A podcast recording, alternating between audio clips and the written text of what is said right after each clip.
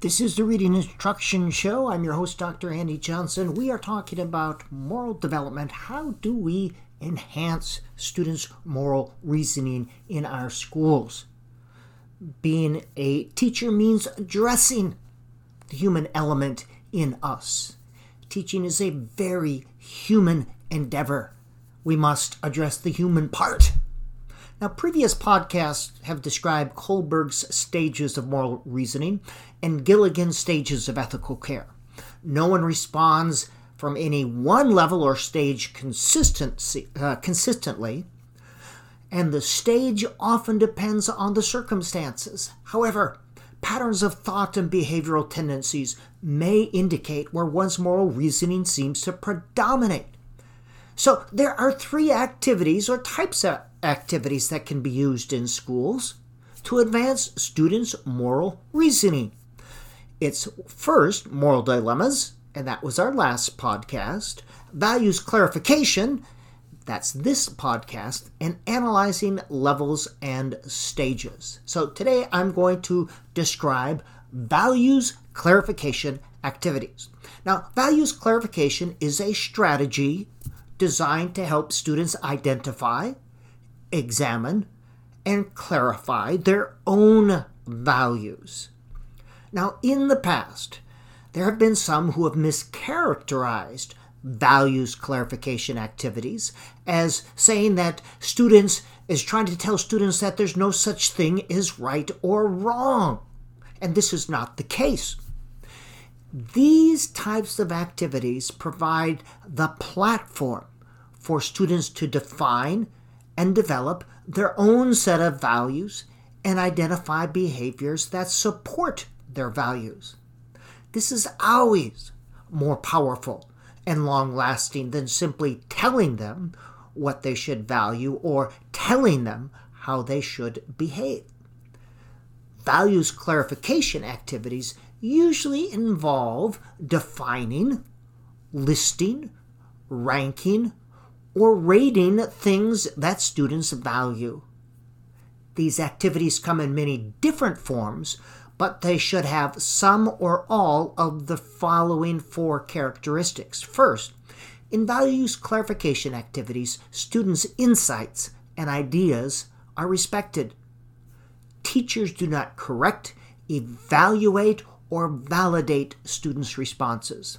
Second, students are free to make choices. Teachers don't lead students towards a predetermined choice or response. Third, there's a discussion or sharing of ideas either before or after the activities, sometimes during. And fourth, students are encouraged to consider both the positive and negative consequences of their choices. Now, here's four ideas for possible values clarification activities.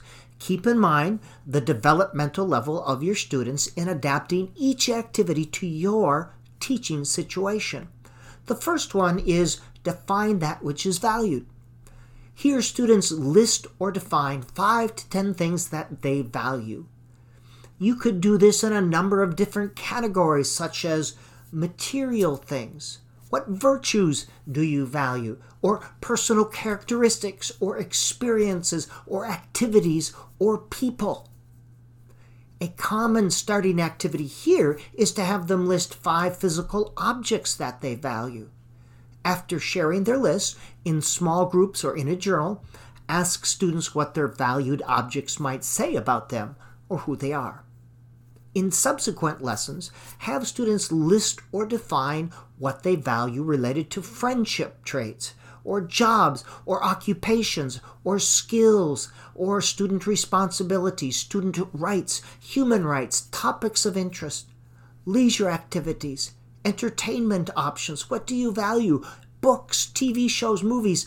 These should always be followed by some sort of processing activity where students are asked, What does this tell you about who you are and what you value? Any of these activities can be extended by asking students to rank the items from their list from most important to least important, or having them justify or support their top choices. So the first one was define that which is valued. What do you value? define or describe five things. The second one is ranking personal values or virtues. Given a list of personal values or virtues such as honesty, compassion, hard work, ask students to rank them from most important to least. They should then describe the reasons for picking their top two values. This works well as a small group activity because it invites good conversation. The answers students come up with are not nearly as important as the preceding conversation. It's in the conversation that students must clarify and communicate that which they value, as well as listen to and learn from others. The third one is ranking experiences.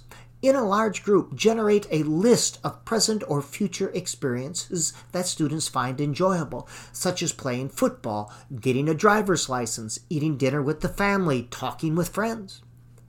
Individually or in small group, ask students to rank them from most important to least important to them. They should then describe their reasons for picking their top two experiences. This kind of activity helps you to understand your students and see what it is that they value. And make sure you don't diminish students' choices here. The fourth one is ranking decisions. Present your students with a description of a problem or decision that must be made in a particular situation. Now, this problem or decision can be taken from current events, history, science, from a trade book that they're reading or a chapter book, a story, a television show, or a movie. Then give students three to eight solutions or decisions relative to that problem. Ask them to rate or rank the decision and to describe the value reflected in their top choice. This lesson can be extended on subsequent days by having students generate a list of their own solutions or decisions. They can also rank their solutions from most compassionate to least, most effective to least, most economic to least, most enjoyable to least. You get the idea. So, the four activities values clarification. Number one, define that which is valued. Number two, rank personal values or virtues. Number three, rank experiences. And number four, rank decisions.